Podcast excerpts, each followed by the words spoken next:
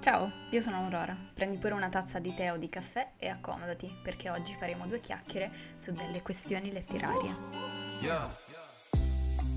Ebbene sì, ci ritroviamo qui con l'appuntamento mensile di questioni letterarie, in questo caso ovviamente stai ascoltando l'episodio di luglio il mese scorso forse ti sarai reso o resa conto che non c'è stato un episodio, principalmente perché c'erano 2000 gradi. Ho passato una settimana e mezzo in Puglia e non per triggerare i Mangiane, ma non mi pagano per fare questo podcast, per cui ho vissuto giugno come se fosse una sorta di pausa estiva prematura. E infatti stavo pensando al fatto che qualche tempo fa ho letto un libro, La figurante di Pauline Klein, in cui veniva praticamente raccontato che la protagonista aveva 10 minuti di pausa durante la sua giornata lavorativa e sceglieva di sfruttarli non appena iniziava la giornata devo dire mi sono sentita un po' come lei, però è stato anche abbastanza rigenerante. Poi non so se questa cosa di non aver registrato questioni letterarie abbia influito sul fatto che durante il mese di luglio eh, io sono stata posseduta dal demone della lettura e adesso mi ritrovo a fine mese, anzi il 27 luglio, il giorno in cui sto registrando questo episodio, con l'aver letto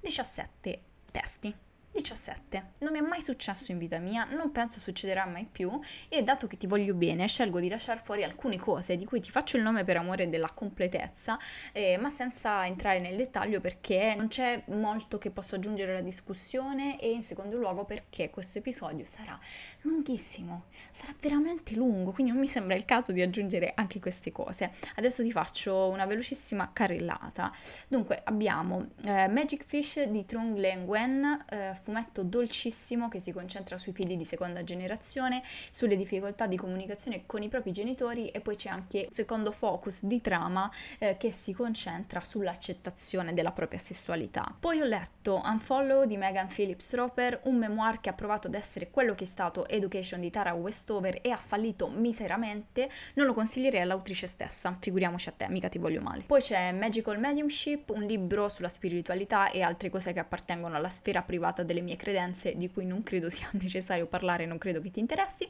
E poi abbiamo Mosca più balena di Valeria Parrella, che è una raccolta di, raccol- una raccolta di racconti, non so parlare, iniziamo benissimo, che in quanto tale comunque non credo abbia bisogno di mh, particolari commenti, ma solo di essere letta perché, come la maggior parte delle raccolte di racconti, strettamente a interpretazione personale. Fino abbiamo Preghiera per Chernobyl di Svetlana Alexievich, che tecnicamente non ho terminato, ma praticamente sono al 90%. 90%, quindi potrei parlartene ma non mi sentirei una persona corretta e quindi sento di includerlo in questa breve intro. È una raccolta di testimonianze sul disastro di, della centrale nucleare e ne parlerò su Instagram. Sì, questo è un momento autopromozionale, una scusa per dirti che lì mi trovi come sapiantina. Non credo ci sia più nulla da dire, come vedi ho un po' di fretta, un po' di, un po' di ansia da prestazione perché tanto che non registro sono gasata, sono contenta e non vedo l'ora di parlarti di tutte le cose di cui dobbiamo parlare e dato che ho il presentimento che questo episodio sarà terribilmente lungo, possiamo partire.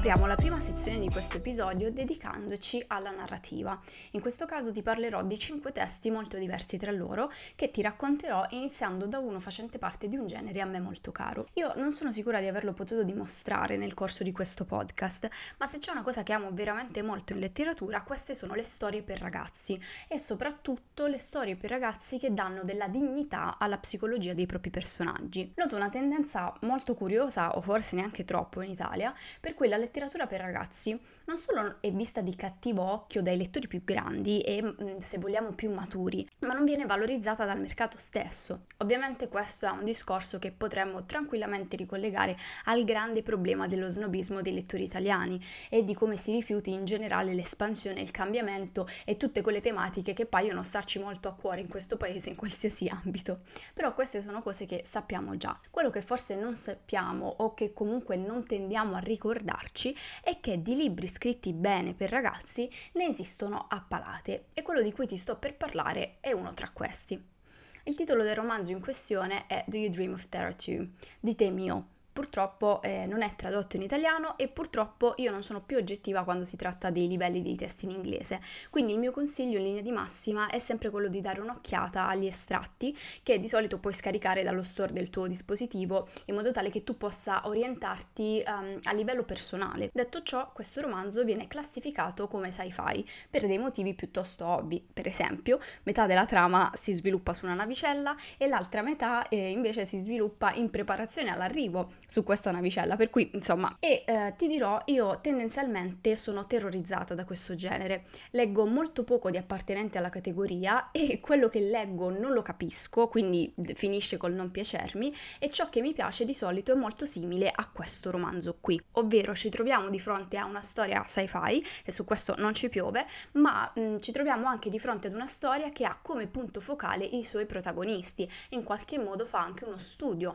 dei personaggi e si concentra più su questo. Ti racconto un pochino la trama perché secondo me anche la sostanza è piuttosto interessante perché nel romanzo di Temio ci troviamo in un momento storico molto particolare. Infatti ci troviamo in un momento in cui la NASA fa una scoperta piuttosto importante, ovvero la scoperta di Terra 2, un pianeta che come avrai intuito chiamano così perché è estremamente simile alla Terra e dato che anche in questo libro, così come nel nostro mondo reale, il pianeta sta scoppiando e non vede l'ora di essere bruciato dal sole perché è più piacevole morire infuocati che convivere con la razza umana, anche in questo mondo bisogna trovare una soluzione, dobbiamo evacuare, avere un piano B e il piano B chiaramente, visto che anche qui stiamo avendo a che fare con la razza umana, è colonizzare questo pianeta e sperare che possa accogliere tutta la popolazione della Terra. Noi che cosa seguiamo? Seguiamo una crew di inizialmente giovanissimi che vengono addestrati da cadetti spaziali, astronauti e scienziati per imbarcarsi in questo viaggio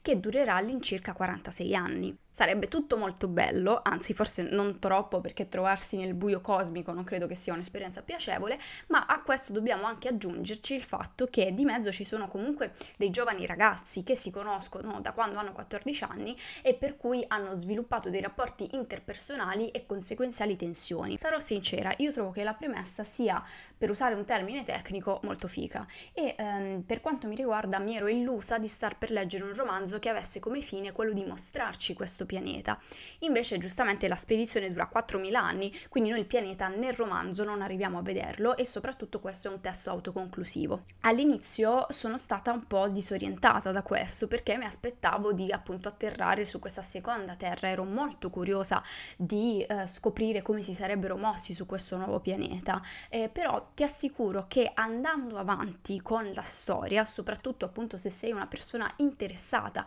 allo studio dei personaggi, temi mio riesce a rendere questo testo molto valido anche senza la parte che tu ti aspetteresti essere centrale, perché in questo testo sono i personaggi ad essere squisiti. Loro sono sei, sono completamente diversi tra loro, hanno delle personalità, i poli opposti e hanno questo sogno comune che però è mosso da motivazioni e molto spesso anche dei traumi che sono molto diversi l'uno dall'altro e soprattutto quello che è, secondo me è la forza di questi personaggi è data dal fatto che sono molto veri, sono molto sinceri. Non solo questo, ma l'autrice fa anche un lavoro magistrale nel modo in cui lascia che questi personaggi sboccino con il loro tempo, come meglio preferiscono e a causa di eventi di impatto che sono capaci di tenere in tensione ehm, il lettore, ma soprattutto il personaggio per un periodo di tempo notevole, perché comunque noi dobbiamo ricordarci che questo è un viaggio, è il viaggio di una vita e mh, tutta la loro mh, preadolescenza anche è stata basata su questa spedizione competizione, loro um, hanno, sono diventati molto competitivi, si sono anche inaspriti perché ovviamente stando all'interno di questi spazi molto bui eh, è normale essere presi dall'esistenzialismo, un esistenzialismo che poi va a peggiorare, per cui eh, ogni piccolo tassello di questa storia fa sì che noi vediamo un, una modifica del, del carattere di questi personaggi e secondo me non è scontato. Ecco, io credo che in questo romanzo la credibilità stia alla base Anche i conflitti che sono costruiti all'interno di questo testo provengono dalla costrizione del rimanere chiusi all'interno di una navicella con altre persone che comunque ad un certo punto per forza di cose smetti di sopportare. Alcune di loro cadono in questi profondi stati depressivi, altre devono avere a che fare non solo con il lutto della propria persona perché inevitabilmente sono cambiati, hanno lasciato una parte di sé sul primo pianeta e soprattutto devono avere a che fare con il lutto eh, nei confronti della Terra e quella secondo me è una parte introspettiva interessantissima eh, perché va ad analizzare quel concetto profondamente umano per cui non vogliamo una cosa fino a che appunto ce la levano e, insomma ci sono questioni alla base che sono estreme ovviamente e che hanno molto a che fare con la sopravvivenza che sono dolorose e quindi comunque riescono a compensare la mancanza di avventura su questo nuovo pianeta che sembrerebbe essere meraviglioso e tra le altre cose lo sembra perché senza farti spoiler in qualche modo comunque noi abbiamo un'idea di come questo pianeta sia fatto e mi fermo qui. Io non penso che questo libro sia fatto per piacere a tutti, non lo consiglierei tra le altre cose a molte delle persone che conosco che in linea di massima tendono ad avere dei gusti simili ai miei. E mh, come ti dicevo prima questo romanzo è anche piuttosto lungo, sono più di 500 pagine, ma nonostante ciò mi sento di dirti che se ami le storie di personaggi scritte per questi personaggi che nascono dalla connessione tra l'autore e il suo cast e soprattutto se cerchi qualcosa che possa tenerti compagnia e ti faccia alle volte anche tenere il fiato sospeso, allora io una possibilità a questo romanzo gliela darei. Adesso passiamo al secondo romanzo, che in questo caso è un romanzo italiano contemporaneo che potrebbe far parte della mia personalissima categoria libri che fanno la muffa nel mio e-reader perché nella mia testa possono essere letti solo d'estate, poi puntualmente arriva l'estate, io non li leggo e quindi devo aspettare l'estate successiva. E tu dirai, nome estremamente specifico per una categoria e non posso che darti ragione, però essere me è un incubo e questo è importante che tu lo capisca. In questo caso il fortunato, il prescelto, è stato eh, L'estate muore giovane di Mirko Sabatino, autore che ha sempre destato una certa curiosità in me e quindi a questo giro il suo turno, grazie al cielo, non è slittato all'estate del 2022 o del 2023, ma eh, ce l'abbiamo fatta a leggerlo nella tempistica prevista più o meno. Nell'estate muore giovane seguiamo un gruppo di tre ragazzini, potremmo dire bambini in preadolescenza, che vivono in questo piccolo paese e cercano di non sopperire alla noia mortale, al caldo che di solito da ragazzini detestiamo e che poi da adulti finiamo con il rimpiangere. Non aiuta il fatto che oltre ad annoiarsi, uno di loro viene spesso bullizzato per via della sua forma fisica ed è proprio da un suo episodio di bullismo che si apre il romanzo. Non solo questo episodio dà inizio alle danze, ma è anche un atto che mh, mm, scatena il movente alla base di tutto il romanzo, ovvero i tre decidono di fare un patto e questo patto stabilisce che ogni qualvolta uno di loro verrà ferito in un qualunque modo da una persona esterna al gruppo, tutti e tre si metteranno in azione e si vendicheranno l'un l'altro. Quindi questo inizia come un gioco che ha già di per sé delle sfumature più scure al suo interno, perché mh, mm, il rituale che questi tre ragazzi vanno a formare è stipulato da un patto di sangue vero e proprio, per cui noi intuiamo da subito un'intenzione piuttosto perversa, non da parte dei ragazzi ma da parte dell'autore. E per perversa io intendo leggermente esagerata, perché comunque noi ci troviamo di fronte a dei ragazzi di 12 anni e mh, mm, sappiamo già da subito che il romanzo sarà un crescendo di azioni che verranno verranno fatte sulla base di questo patto. Io mh, mm, trovo che l'idea alla base sia piuttosto interessante. Tra le altre cose ho trovato che la prima sezione di questo romanzo fosse ben pensata in termini non solo strutturali e di scrittura, ma soprattutto in termini di capacità dell'autore di descrivere questa realtà circostante. I paesaggi si riescono a vedere, il caldo è asfissiante anche se tu magari sei in montagna, il sole batte sul tuo schermo, anche i profumi sono ben descritti e la realtà pugliese delle famiglie negli anni 60 si percepisce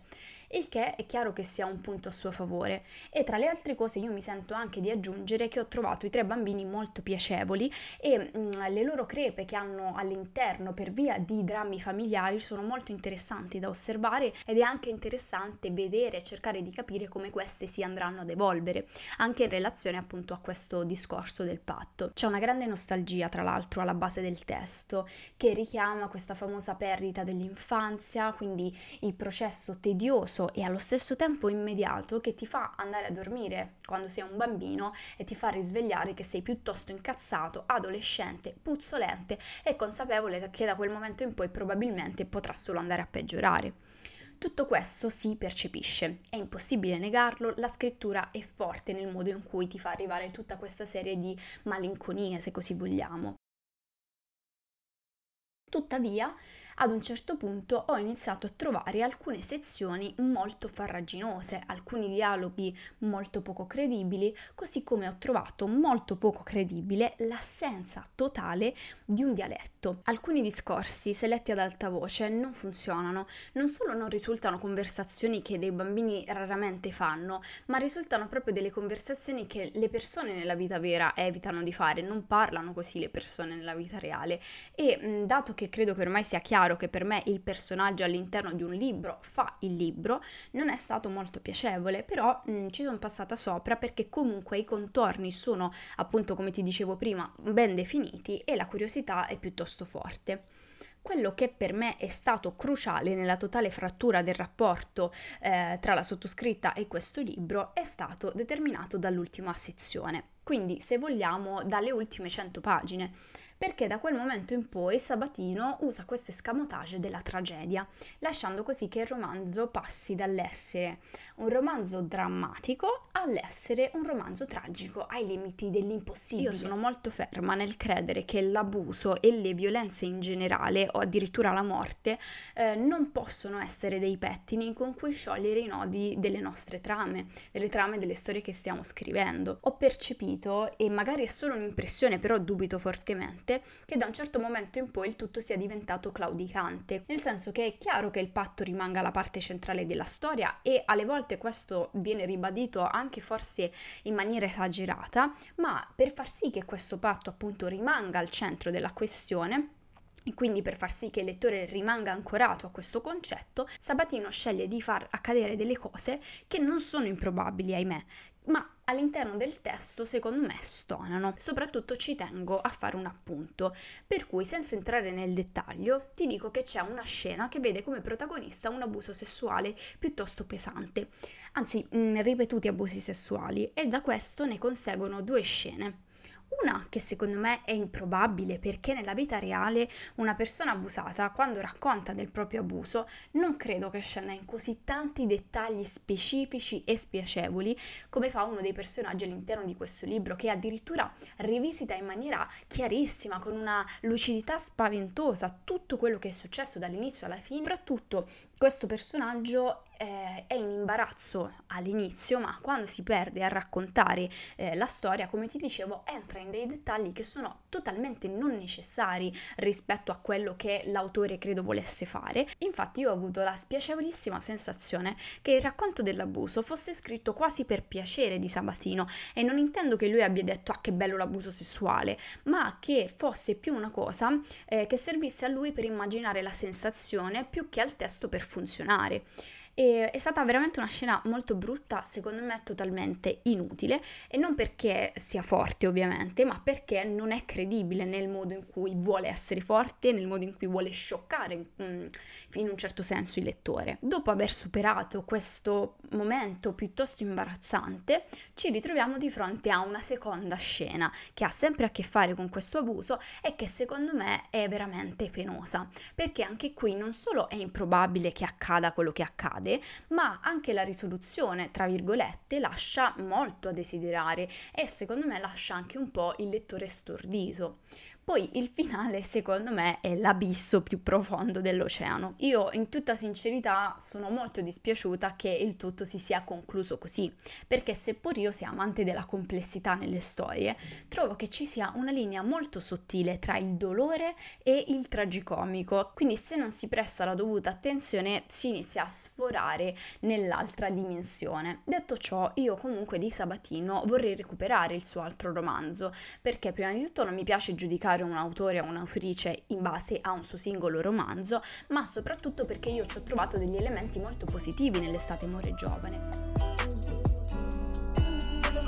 Proseguiamo nella categoria della narrativa con un romanzo che ultimamente è stato molto discusso in Italia e quel romanzo è Night Film di Marissa Pessol, che in Italia è stato tradotto come Notte Americana. Avendolo letto in lingua ti dico, secondo me è un titolo poco azzeccato, però io non studio traduzioni, quindi quello che penso io in merito è veramente relativo. Leggevo le mie note e in queste note ho scritto che la storia dietro a questo libro è molto semplice. Non so che cosa avessi assunto quando ho scelto di scrivere questa frase e perché non è assolutamente così. Dunque, io lessi l'altro libro della scrittrice, quello che in Italia è fuori produzione, però in inglese è facilmente reperibile. Tra le altre cose, in lingua originale ha un titolo impossibile da ricordare, per cui per intenderci sto parlando del famosissimo Teoria e pratica di ogni cosa e al tempo fu un libro che mi folgorò abbastanza, specie perché apparteneva al genere Dark Academia, eh, un genere di cui appunto ho fatto grande scorpacciata durante l'inizio del 2020.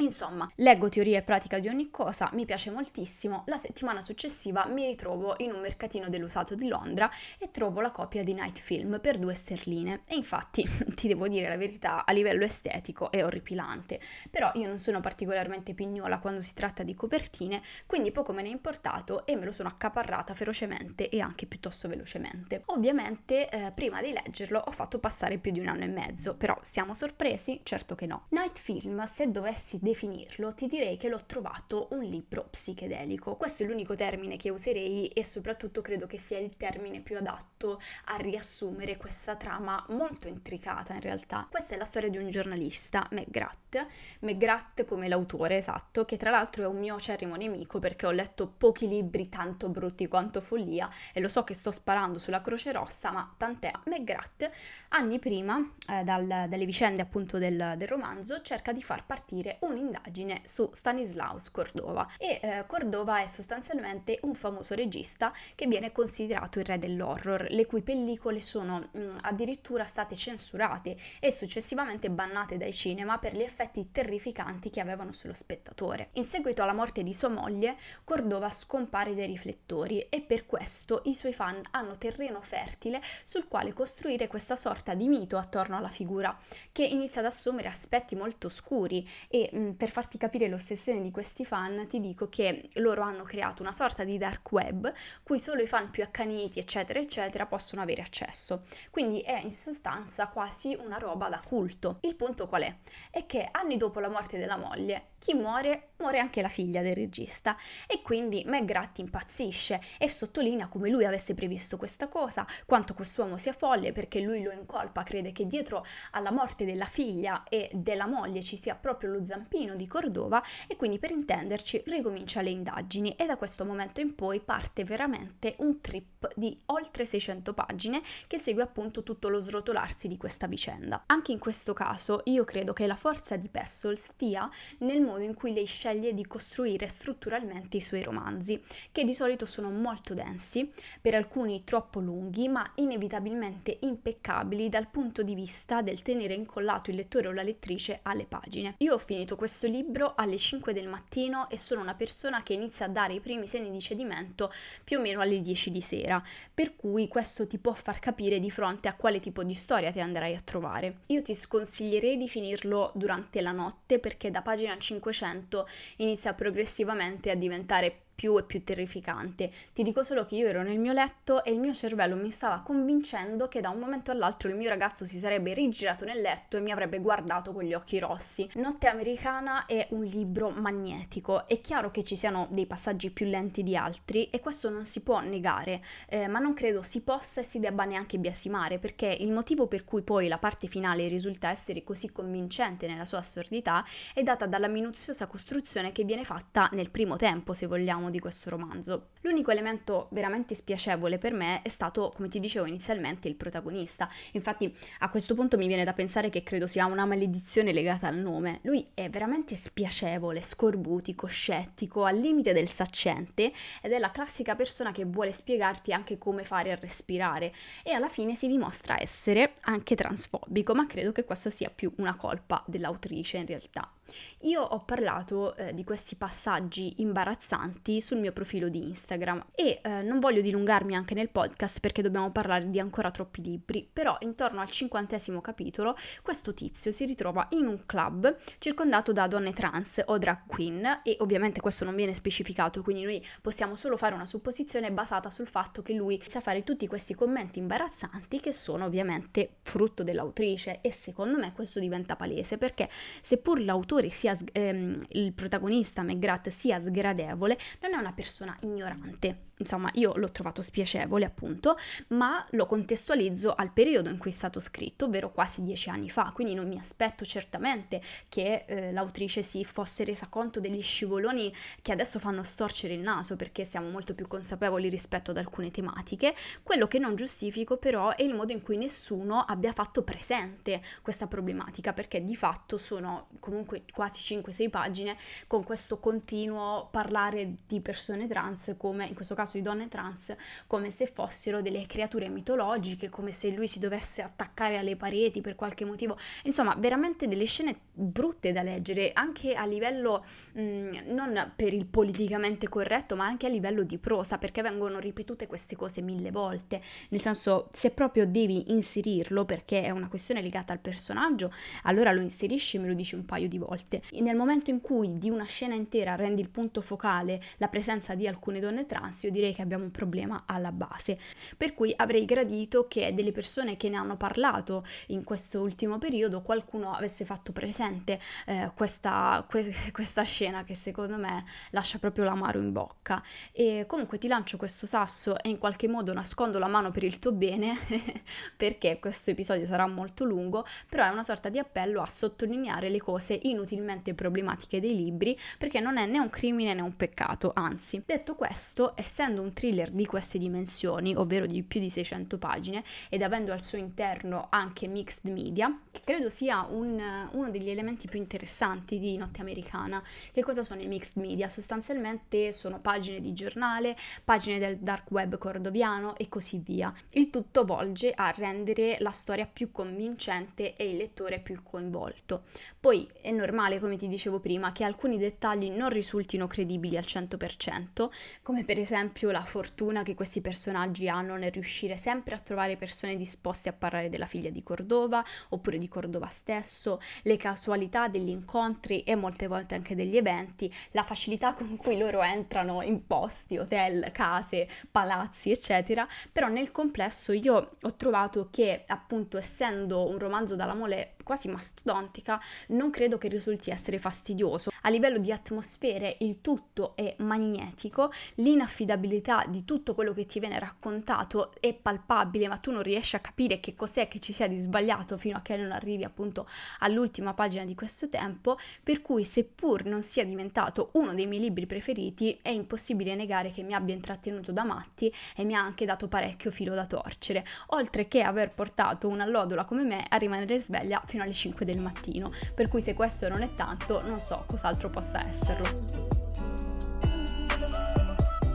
Per la prima volta in questo episodio incontriamo una storia di ghiacciai, però ti dico già da adesso che non sarà l'ultima. In questo periodo sto lentamente ossessionandomi con l'ecofiction, quindi tutta quella branca narrativa che si occupa della questione ambientale. Sicuramente eh, scegliere di appassionarmi a questo lato della letteratura non peggiorerà assolutamente la mia già precaria salute mentale e speranza nell'umanità, però purtroppo le ossessioni sono ossessioni e vanno trattate come tali. In ogni caso, questo mese mese ho letto Migrations di Charlotte McGonaghy e sostanzialmente questo romanzo fa parte della categoria ecofiction perché è la storia di un futuro neanche troppo lontano in cui la maggior parte degli animali sono caput, spariti, morti a causa del cambiamento climatico, la deforestazione, gli umani e i loro vizi. La nostra protagonista Frenny è totalmente a pezzi a causa di questa perdita di, di questi animali. Frenny ha 40 anni ed ha vissuto una vita piuttosto complicata e proprio a causa della depressione l'impressione che Franny si impone di avere un ultimo desiderio, ovvero seguire l'ultimo storno di sterne dirette in Antartica e in un modo piuttosto intelligente e con una promessa molto interessante riesce a convincere il capitano di una nave da pesca a portarla con sé verso questa missione. Migrations ha molto di quello che mi piace, l'amore per il mare, il freddo, la paura, la perdita, una crew di scalmanati ed evitare di leggerlo per me sarebbe stato veramente impossibile. Ha molto aiutato anche il fatto che sia scritto magistralmente. In alcuni tratti è poetico e in altri è esageratamente drammatico, ma in maniera più che ben fatta e soprattutto non inutile al fine della storia, visto che in questa realtà sono letteralmente scomparsi tutti gli animali e c'è un clima di disperazione e di perdizione totale che avvolge bene o male anche i più scettici, per cui il fatto che la narrazione sia così fortemente drammatica in alcuni punti è in realtà molto comprensibile dato che la realtà che questi protagonisti stanno attraversando è una molto complessa. Pian piano che il viaggio avanza noi scopriamo sempre di più sul passato di Frenny, su ciò che ha perso, sulla battaglia che ha avuto con le sue malattie mentali e in generale sul suo dolore nel rendersi conto di questa abilità umana e sul modo in cui lei deve scendere a compromessi con questa. La missione stessa che lei intraprende è in realtà un modo per scendere a compromessi con tanti dei suoi errori e con tutti gli errori che farà in seguito. Migration è un libro che definirei esistenziale, viaggia su un binario ben preciso, solo che a un certo punto deraglia anche qui, causa finale troppo affrettato e una cozzaglia di dettagli che non giovano alla storia. Il mio più grande problema con questo romanzo è stato dettato dai personaggi erratici nelle loro azioni, distaccati dal lettore e a tratti facilmente confondibili l'uno con l'altro. Arrivati verso la fine, l'autrice sceglie di buttare all'interno di questo romanzo, che come avrai capito è già di per sé saturo di tematiche, altre mille questioni che allungano il brodo e lo fanno diventare così anacquato da volerlo lasciare lì, a freddare nel piatto. Ho anche fatto una breve ricerca e la maggior parte delle persone che come me non hanno avuto una buona esperienza fino alla fine con questo testo parlano delle stesse cose di cui ti sto parlando io, ovvero che da un certo momento in poi il ritmo delle cose, che è appunto così ben definito, a un certo punto si interrompe, diventa difficile da seguire, noi ci distacchiamo dai personaggi e questo volerci mettere tutto al suo interno finisce con il non lasciarti niente. Io penso che un'altra cosa importante da sottolineare è che nonostante io non abbia apprezzato molto il finale, tutto il resto credo che sia molto valido e penso anche che la riflessione all'interno di Migration sia essenziale perché appunto noi viviamo una realtà che non è così distante. E eh, soprattutto ti dico che mh, mm, è doveroso sottolineare che il rating generale di questo libro ammonta a 4.19, un rating molto molto alto che denota una capacità di mettere d'accordo la maggior parte delle persone, per cui se ti interessa la tematica prendi quello che ti ho detto con una pinza e sappi che ti incoraggio comunque a leggere da te quello che a me non è piaciuto, perché magari troverai qualcosa che risuonerà nella tua intimità più di quanto abbia fatto nella mia e magari sarai in grado anche di sottolineare e notare degli aspetti che magari a me sono sfuggiti. Sono sicura che in futuro questa autrice sarà in grado di darci molto di più concludiamo la sezione della narrativa ritornando alla letteratura per ragazzi, quindi chiudiamo questo cerchio in maniera perfetta. Ti dico che di questo libro ho letto anche il seguito durante il mese di luglio, ma per ragioni piuttosto ovvie non te ne parlerò. Uno perché rischierei di farti spoiler, due non avrebbe senso il mio discorso essendo il seguito eh, un seguito. il romanzo in questione si intitola Every Art Doorway, letteralmente a ogni cuore la sua porta, e il suo seguito, dei mille che ha perché stiamo parlando di una saga, saga è intitolato Down Among the Sticks and Bones. Letteralmente non te lo so tradurre, ma sono certa che sopravviverai. Entrambi fanno parte di questa saga di Sean Maguire e se segui la community anglofona dei libri sicuramente ne avrai sentito parlare, perché questa è una saga amata a livelli stratosferici. Adesso io ho amato questi libri? No. Mi sono piaciuti molto però? Assolutamente, anche perché comunque io devo tenere in considerazione il fatto che sono fuori target e nonostante questo mi hanno tenuto piuttosto concentrata e alla fine della fiera sono anche rimasta piuttosto sorpresa e mi sono affezionata relativamente a molti dei personaggi presenti all'interno di questo romanzo. Infatti, eh, la cosa che io trovo più forte in assoluto di questo romanzo, e ti parlo del primo, ma si può applicare tranquillamente anche al secondo, è l'idea dalla quale deriva. Io lo trovo geniale e originale, due oggettivi che non si possono affibbiare a tutti i romanzi. Infatti, Every Art Doorway si basa su un concetto singolo, ovvero esistono diversi mondi che fanno parte di diverse dimensioni e ognuno di questi mondi e dimensioni sono regolate da regole ben precise e soprattutto ognuno di questi mondi è fatto a misura delle persone che ci entrano. Ma come si fa ad accedere a questi universi alternativi? Tramite una porta una porta che appare all'improvviso, nei posti più strambi della tua casa, nei giardini, nei supermercati, ovunque tu sia. L'importante è che da qualche parte nel tuo cuore ci sia la necessità che questa porta appaia. Solitamente le porte si presentano nella vita di bambini o giovani ragazzi che non solo hanno la capacità di accettare cose apparentemente folli e astratte come quelle che si, si ritroveranno ad affrontare nei mondi in cui entreranno una volta attraversate le porte, ma sono anche quelle stesse cose che gli adulti scaccerebbero perché impauriti o costretti o una qualunque altra motivazione che allontana un adulto dalla sua parte bambinesca. Sono anche allo stesso tempo dei bambini che non solo appunto hanno questa capacità di accettare uh, delle cose un po' più astratte, ma questi sono bambini che non si sentono parte del mondo cui fanno parte. La cosa terribile di questi universi, eh, che è il punto della trama, è che è probabile che a un certo punto, per un motivo o per un altro, tu venga cacciato e rimesso in quel mondo terribile che tanto hai odiato e quindi per questo viene tirata su una scuola, la scuola per ragazzi ribelli, ovvero uno spazio in cui tutti questi giovani vengono riuniti nella speranza che possano riconnettersi alla realtà o ritrovare quelle porte che però molto raramente compaiono una seconda volta. Io credo che questa idea sia molto forte, soprattutto è un'idea anche abbastanza intricata se vogliamo e non difficile da spiegare con la semplicità di cui si munisce Maguire perché questo romanzo e anche il suo seguito e anche tutti i, i libri a venire nella saga non superano mai le 250 pagine, quindi il world building comunque è ben fatto, tu capisci tutti i concetti essenziali che ti guidano, cioè che sono necessari a essere guidato all'interno del testo e non ti senti perso neanche una volta, quindi chiaramente l'idea non solo è molto forte, ma è anche ben costruita nella testa dell'autrice. Suppongo che il motivo per cui sia una serie così profondamente amata sia dettato dal fatto che è profondamente delicato. È un romanzo dolce, ti avvolge, ti carezza, ti dà un bacio sulla fronte per dirti che che nonostante tutto, anche quando tutto attorno a te è rotto ed è caduto, c'è qualcosa che si può fare, qualche pezzo da aggiustare o comunque qualcuno disposto a starti vicino e a raccogliere con te i cocci di ciò che è andato perso. E in un romanzo per ragazzi alle volte questo basta. In più Sean Maguire racconta le sue storie come se ti stessi raccontando una fiaba, tu ti senti totalmente avvolto. Insomma, all'interno di questo testo c'è tutto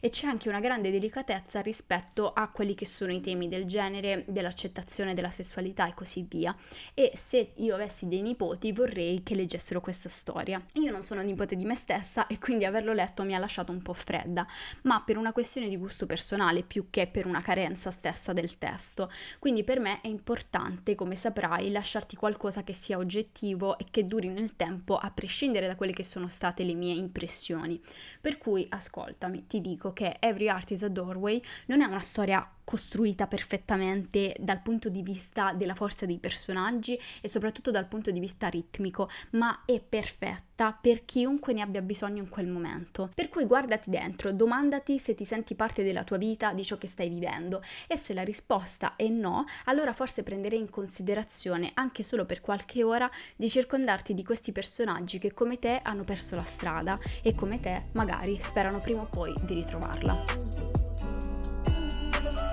stiamo adesso nella seconda sezione di questo episodio e proverò ad essere sicuramente più riassuntiva perché stiamo andando a discutere di una parte di mh, letteratura che non conosco bene, pertanto i miei sproloqui finirebbero con l'essere estremamente prolissi senza poi dire granché e soprattutto perché eh, la prossima sezione sarà anche quella ben, bella intensa e polposa, per cui direi di partire subito ed iniziare a parlare di fumetti. Nello specifico durante il mese di luglio ne ho letti ben quattro e partiamo dal primo e unico manga. Io nella mia vita non ho mai letto una gran quantità di manga per non dire che non ne ho letti, fine. Non per via di pregiudizi, ma più che altro per spaesamento, nel senso che l'ho sempre considerata una categoria estremamente vasta, non avevo granché guida da parte degli anime, né avevo attorno a me persone che potessero indirizzarmi verso qualcosa che reputassi giusto per me, per cui semplicemente ho, consum- ho consumato altra letteratura. Adesso la situazione si è ribaltata e infatti ho attorno a me parecchie persone care che leggono manga e sono appassionate in generale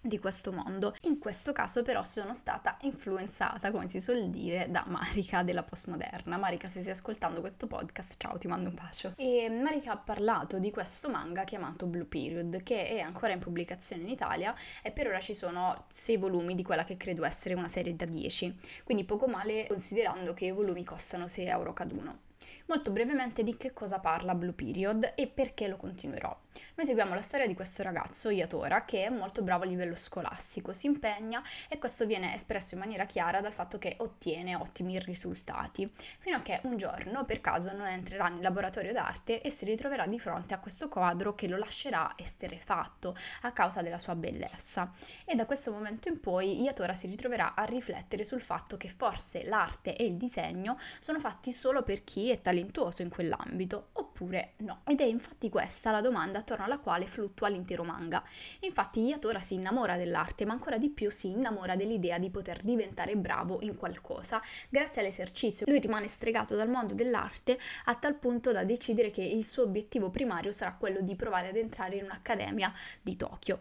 perché mi è piaciuto e perché lo continuerò. Prima di tutto ho trovato i personaggi molto piacevoli e soprattutto molto umani, con frustrazioni secondo me fortemente legate all'età dell'adolescenza, quindi il sentirsi intrappolati, il sentirsi inadatti, la confusione, essere convinti anche di essere dei buoni a nulla e allo stesso tempo credersi immortali e invincibili. Insomma, sensazioni che secondo me ognuno di noi ha provato effettivamente in quel periodo della vita. Più di tutto ho amato il fatto di rapportarmi, se vogliamo, a queste esperienze esperienza di lettura con un personaggio che non è come si dice in Puglia, nato imparato. cioè, lui le cose non le sa fare perché è un prodigio, le sa fare perché si impegna, perché studia, perché fa notata e poi sicuramente ha appunto una propensione verso lo studio, però questa viene eh, innalzata e viene poi ricompensata dal fatto che lui si impegna, è molto competitivo. Si ha questa impressione che Blue Period voglia rigettare quella mentalità del prodigio, la mentalità del talentuoso che è dannosa non solo perché sta intorno al dato soggetto talentuoso,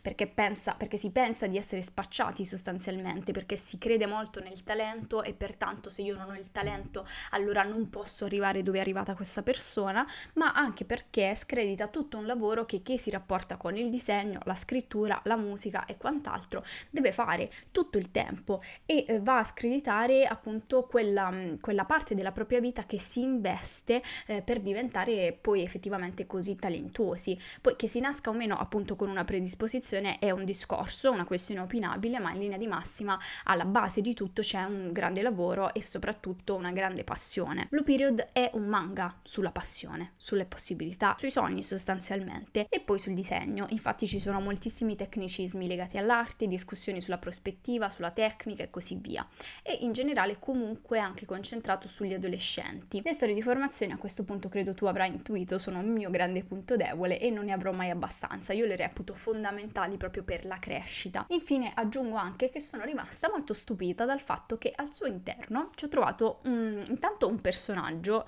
Yuka, che suppongo essere non binario perché eh, Yuka si riferisce a sé con pronomi femminili e alcuni si riferiscono a lei con pronomi maschili e a Yuka poco gliene importa. Non so se questo verrà esplorato nei futuri volumi e mi auguro di sì, quindi non so se in realtà lei poi si dirà una ragazza trans, ma per ora si intende che comunque questo personaggio non è cis, il che mi ha molto sorpreso ed è comunque molto rinfrescante da leggere leggere. Tra l'altro spero che il tutto venga approfondito perché giovani queer hanno bisogno di leggere di altri giovani queer in qualsiasi forma di media. Poi c'è anche una ragazza lesbica o quantomeno bi e per me avere una diversità del cast nelle opere contemporanee, se non c'è va bene, nel senso che ormai siamo abituati, non è importante, ma se c'è io sono molto più felice. Blue Period inizia molto bene e sicuramente lo continuerò nei mesi a venire, soprattutto perché mi è stato detto che questo è un classico prodotto che più prosegue segue più migliora. Procediamo piuttosto spediti e andiamo a parlare del secondo fumetto, Woman World, scritto e illustrato da Aminder Daliwal e colorato da Nicholas Illich che non necessita di troppe spiegazioni perché nello stile molto simile ha quel tipo di fumettistica alla Sarah Anderson. Se il nome ti sembra essere sconosciuto ti consiglio di googlare il suo nome perché avrai certamente visto un paio, se non addirittura di più, di sue vignette girare nel mondo dell'internet e quindi adesso che hai più o meno un'idea di quello che mh, mm, a me è sembrato essere Woman World, eh, ecco ti posso dire che il tono di questo fumetto è esattamente quello alla Sarah Anderson Anderson, quindi vignette divertenti con una trama che fa semplicemente da sfondo. Il punto di Woman World comunque qual è? Sostanzialmente noi ci ritroviamo a vivere una pandemia e, non so, too soon forse, che colpisce principalmente gli uomini. Pian piano questi iniziano a scomparire dalle demografiche e dal mondo e nessuno sembra curarsene, nessuno se non questo singolo dottore che cerca disperatamente di sottolineare e di portare all'attenzione dei suoi colleghi quanto grave sia quello che sta accadendo e quanto ci sia bisogno che questo fenomeno si inizi a studiare nel tentativo di fermarlo o quantomeno di capirlo se mh, nel caso in cui fosse appunto impossibile dare un taglio a, questa, a questo discorso effettivamente pandemico. Ovviamente, dato il nome del fumetto, questo non accade e noi ci ritroviamo catapultati in un mondo composto solamente da donne e eh, il fumetto tra l'altro sembra essere ambientato anche in un mondo distopico, non solo dal punto di vista del genere maschile che non è più presente sulla faccia della Terra, ma ci sembra quasi di intuire che ci siano state conseguenze anche piuttosto catastrofiche, perché mh, noi ci ritroviamo a seguire una società piuttosto rurale e suddivisa e organizzata in tribù. Noi seguiamo tre storyline differenti di tre generazioni di donne differenti. Prima di tutto abbiamo la storia di una nipote di sua nonna che ha visto il mondo prima, una capa tribù e una ragazza X che fa parte di questa tribù. Posta così, con questa questione delle storyline, sembra un fumetto piuttosto strutturato. In realtà si legge tutto d'un fiato perché non richiede particolare sforzo, richiede solo che tu voglia passare un'oretta in compagnia e via. Io l'ho letto in digitale, più nello specifico su Scribd, come la maggior maggior parte dei fumetti che leggo in digitale, a meno che no, Bao non faccia una di quelle sue super offertone in cui tutte e tutti, credo, facciamo grandi scorpacciati di fumetti a 2 euro ciascuno, ma eh, credo che sarebbe un ottimo acquisto da avere fisicamente, perché anche se appunto io l'ho letto addirittura dal telefono perché ero in viaggio, eh, credo che sia curato veramente molto a livello grafico, seppur per la maggiore sia in bianco e nero. Mm, ci sono però delle scene, soprattutto iniziali, in cui i colori sono molto curati colorati, sono molto forti e sono in generale proprio delle illustrazioni di impatto. Come ti accennavo, io l'ho letto mentre ero in viaggio e devo dire mi ha tenuto una grande compagnia, mi ha fatto ridere a voce alta e più diverse volte testimoni i miei amici, il mio ragazzo e le persone che mi seguono su Instagram perché ho screenato metà del fumetto e l'ho mandato un po' in giro. L'ultima cosa che ci tengo a dirti è che Woman World ovviamente non offre particolari spunti di riflessione perché non è quello il suo scopo, seppur molti dei discorsi al suo interno e proprio proprio molte delle battute che vengono fatte hanno, hanno basi fortemente femministe, però quello che fa in maniera ottima è principalmente intrattenere chi lo sta leggendo, è un fumetto di intrattenimento e per me questo alle volte significa molto di più che avere tra le mani un capolavoro filosofico, per cui se hai bisogno di distrarti, di ridere e di lasciarti un po' andare, Woman World fa per te. Nel caso di Waves di Ingrid Chabert, che è il fumetto di cui ti parlerò adesso, ho se possibile una quantità ancora minore di cose da dire, prima di tutto perché non ne sono stata una grande fan e in secondo luogo perché è una graphic novel che conta solo 96 pagine e infatti io penso che sia proprio questo il suo problema principale. Il punto è che in Waves Chabert vuole raccontarci la storia di questa coppia che sta cercando disperatamente ormai da anni di avere un bambino e una delle due donne della coppia non è mai riuscita a portare a termine una gravidanza seppur sia rimasta incinta diverse volte. Per cui capirai che comunque il tema è piuttosto pesante, soprattutto a livello di condizione psicologica che una condizione simile ti porta ad avere. La forza di questo fumetto, a mio parere, sta nel calore che trasmettono le tavole. Alcune di queste, infatti, tolgono davvero il fiato a partire dalla copertina stessa e soprattutto mh, mm, richiedono che la tua attenzione si focalizzi su di loro per molto più di qualche secondo, perché effettivamente sono, ehm, non sono particolarmente intricate, ma hanno dei colori molto specifici, delle espressioni anche di personaggi altrettanto specifiche, però per me finisce lì, nel senso esteticamente molto molto bello, ma la tematica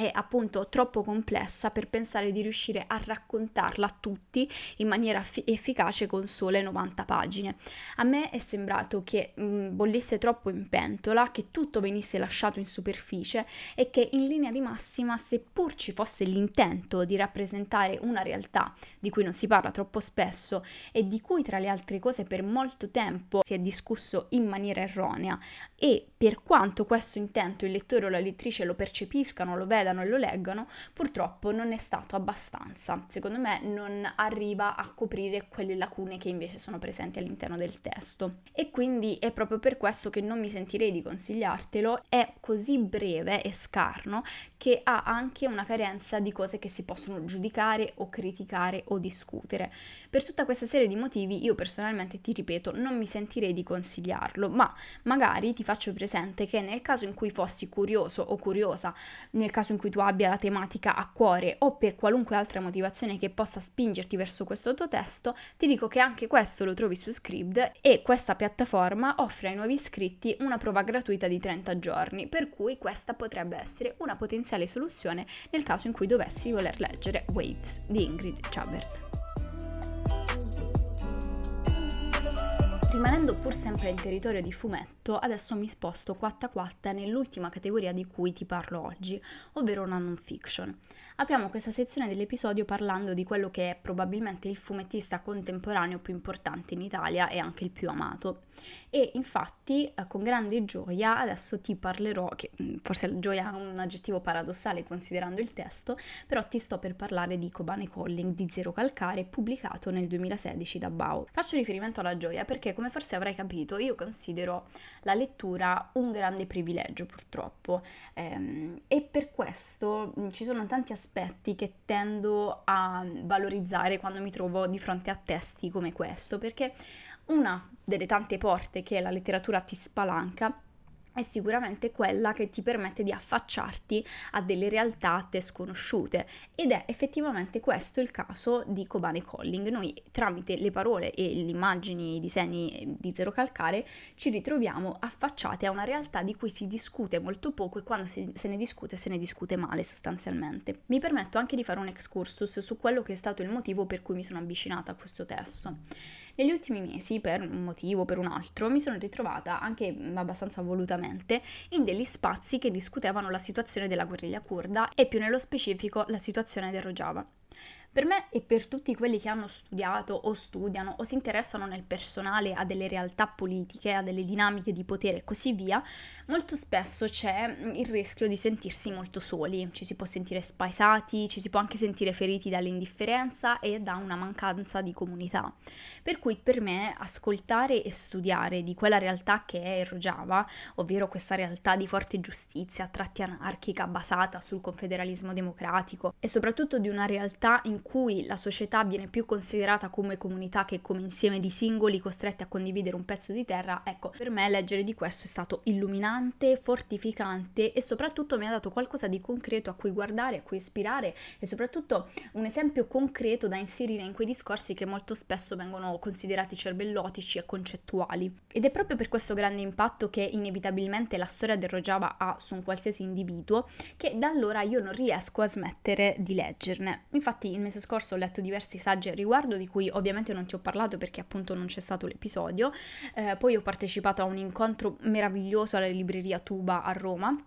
con eh, Maria Edgarda Marcucci e Zera Dogan che discutevano proprio di questi temi. Insomma, io mi sono lasciata immergere in queste dinamiche, in queste discussioni e pertanto è stato ad un certo punto inevitabile che io mi sia messa di fronte all'opera forse più famosa e importante di Zero Calcare, che allo stesso tempo io considero anche la sua più emotiva, profonda, più d'impatto. In Kobane Calling Zero Calcare ci racconta una realtà, ovvero la sua realtà una volta entrato a contatto con con Kobane, perché in questo testo lui parte, assieme al suo gruppo di amici, verso questa terra proprio per scrivere questo fumetto. E quindi inevitabilmente di che cosa ci parla? Ci racconta sia di Kobane in generale nel 2014 e sia della sua successiva liberazione da Daesh nel 2015. Ora, se ti senti spaesata o spaesato e hai paura di non comprendere questo testo perché magari non hai la conoscenza politica di questo territorio, ti voglio rassicurare. Prima di tutto perché Zero Calcare si accerta certa di spiegare determinate dinamiche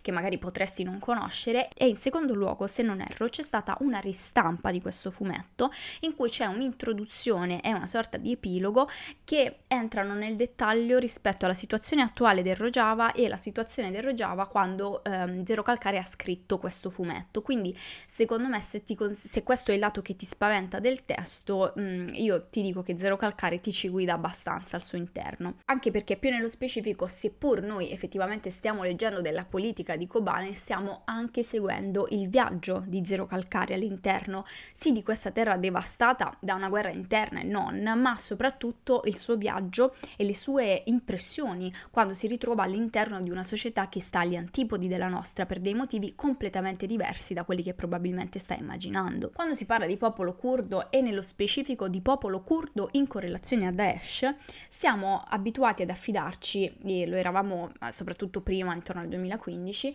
a queste testate giornalistiche che amano moltissimo associare all'Oriente le solite idee, le solite idee che conosciamo tutti, ovvero l'idea di religione oppressiva, oppressione delle donne, la società retrograda e così via. Zero Calcare, quando arriva nel Rojava, ci racconta non solo quanto questo sia lontanissimo da queste realtà che vengono raccolta- raccontate, ma soprattutto ci racconta il suo sgomento. Perché? Perché il Rojava è una società sperimentale e di conseguenza è una società assolutamente avanzata. Vede e mette come proprie priorità delle etichette e dei concetti che noi dall'Italia, il nostro paese tanto avanzato dell'Occidente, fatichiamo a comprendere e ad accettare. In sostanza, Kobane Calling, il modo in cui io l'ho interpretato quantomeno, è questa lunghissima preghiera d'umanità per l'umanità. Zero Calcare stesso all'interno del testo più volte ci racconta di come stanno in questa terra dove l'elettricità praticamente non c'è mai e si vedono queste stelle che colorano il buio pesto, dove si fa colazione con i fagioli mentre si è a due passi dalle sedi di Daesh, in una terra dove le donne non sono solo libere, ma sono delle guerriere, sono delle cape, sono rispettate, le YPG sono rispettate e sostengono questi allenamenti per difendere non solo la loro patria, ma la, la propria comunità. Ecco, di fronte a tutta questa serie di cose, Zero Calcare si ritrova in qualche modo più centrato e si rende conto per quanto banale poi possa sembrare, di come in Occidente in realtà siamo totalmente decentrati, siamo illusi perché siamo degli illusi, in quanto crediamo di sapere cosa sia una comunità, perché crediamo che molte volte l'azione più eh, rivoluzionaria che possiamo fare è quella di condividere un post, ma in realtà poi di fatto siamo tutti molto distanti l'uno dall'altro, anche all'interno del, dei nostri piccoli gruppi facciamo fatica ad ascoltarci, a capirci, a supportarci, a difenderci nella maggior parte dei casi. Quindi eh, io potrei discorrere di questo testo per un tempo infinito perché offre tanti spunti e penso che sia un testo che offra un trampolino di slancio per la crescita eh, e anche per, anali- per, l'analisi personale e per l'analisi del modo in cui noi ci rapportiamo alle tematiche ehm, che ci stanno a cuore, mi ci metto in mezzo anche io ovviamente, e, ma in linea di massima la cosa che mi preme dirti è che noi ci troviamo intanto di fronte a questo cast di persone che ti rimarranno dentro e poi comunque Zero Calcare ti fa ridere una pagina sì, poi l'altra ti fa piangere, due pagine dopo stai di nuovo ridendo, quindi questo aiuta moltissimo con il ritmo e uh, soprattutto mh, Kobane Calling ti ispirerà. Quindi io mi fermo qui, però ti consiglio e forse anzi addirittura ti sollecito la lettura di questo fumetto perché credo che sia uno strumento importantissimo da tenere con sé in questo periodo di discordia e tensioni.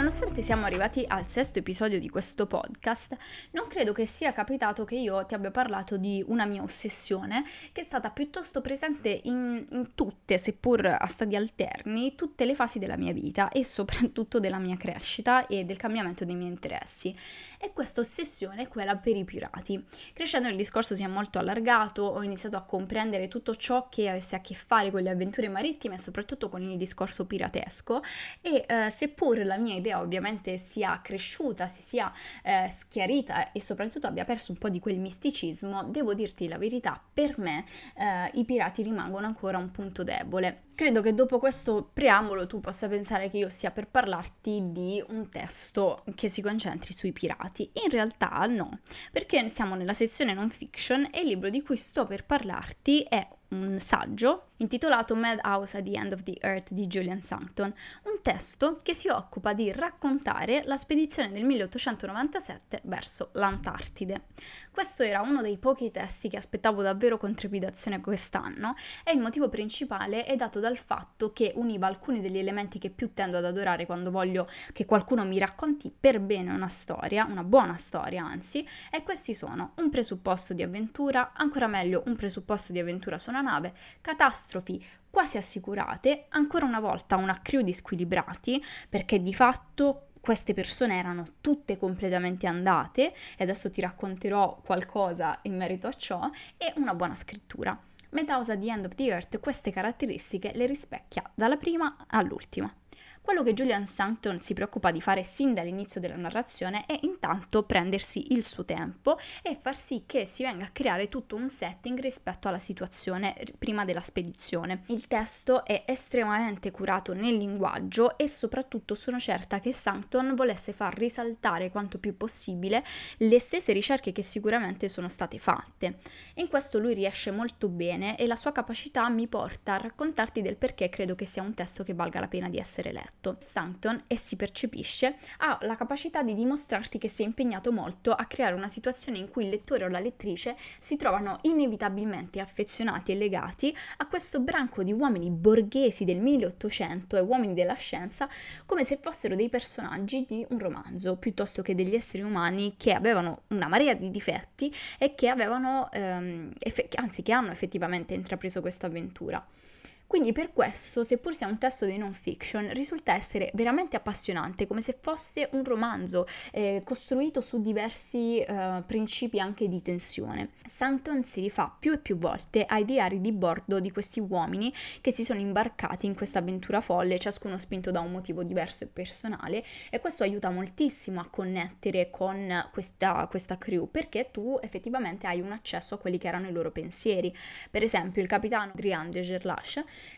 che è un personaggio veramente peculiare in quanto lui è soggiogato dal passato dei membri della sua famiglia, prestigiosa, borghese, fondatrice della nazione. Insomma, lui si ritrova a capo di questa spedizione e lo fa per, sì per la gloria, ma più che altro per dimostrare di essere capace eh, del suo compito e per dimostrare ai suoi familiari che è degno di essere quella, in quella famiglia, è degno di portare il nome di quella famiglia, per cui ci sono tutte delle complessità psicologiche che eh, lo intaccheranno nel percorso, nella spedizione. Infatti, una volta che si ritrova, dopo tante peripezie che ci vengono raccontate nel dettaglio, prima di arrivare ad avere la sua nave e prima di partire verso questa spedizione, ecco, una volta a bordo della Belgica, che è la nave che appunto è partita verso l'Antartica, eh, lui si rende conto di non essere in grado di fare il capitano e questo eh, crea numerosissime conseguenze e infatti molte pagine sono occupate dai litigi che avvengono sulla nave, le incomprensioni, le difficoltà e infine la paura paralizzante quando il gruppo finalmente arriva in Antartide e si ritrova quindi costretto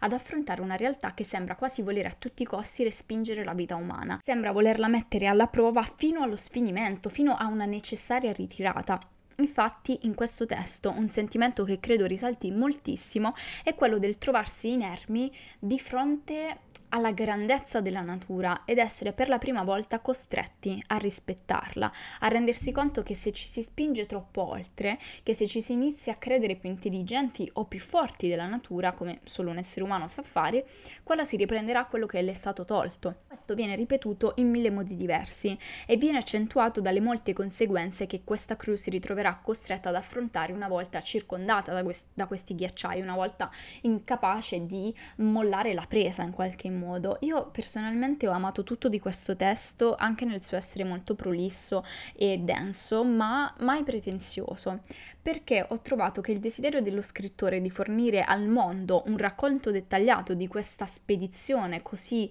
eh, complicata fosse così forte da portarlo a dedicare tutto se stesso ai vari intrecci storici e da questi ricavarne un prodotto ben riuscito. Quindi lui è stato, lui è stato in grado di tessere questa tela fatta di minuziosi dettagli che però risultano molto organici quando effettivamente il lettore si ritrova di fronte al testo finito. Quindi in Madhouse at the End of the Earth sarai in grado di sentire tutto, la paura, il freddo, la rabbia, la malattia, il coraggio e la voglia di farcela, nonostante le temperature e il corpo che cede al ghiaccio.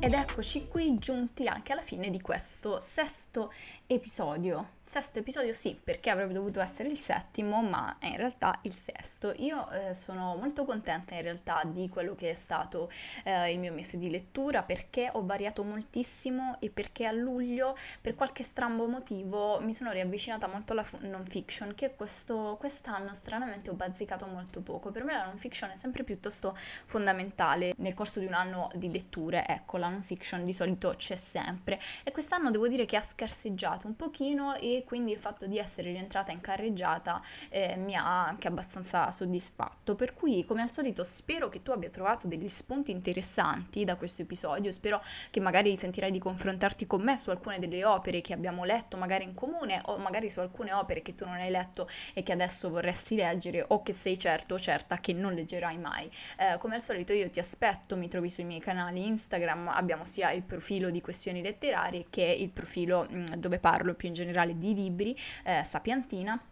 E uh, questo è quanto in realtà. E, um, al momento mi trovo con meno di due ore di registrato, per cui mi sembra molto strano come il presentimento che io debba continuare a parlare, eh, ma siccome ti ho tediato abbastanza e ti ho tenuto, spero, uh, della compagnia per almeno un'oretta, io ti saluto qui e se ti va ci vediamo nel prossimo episodio. Ciao!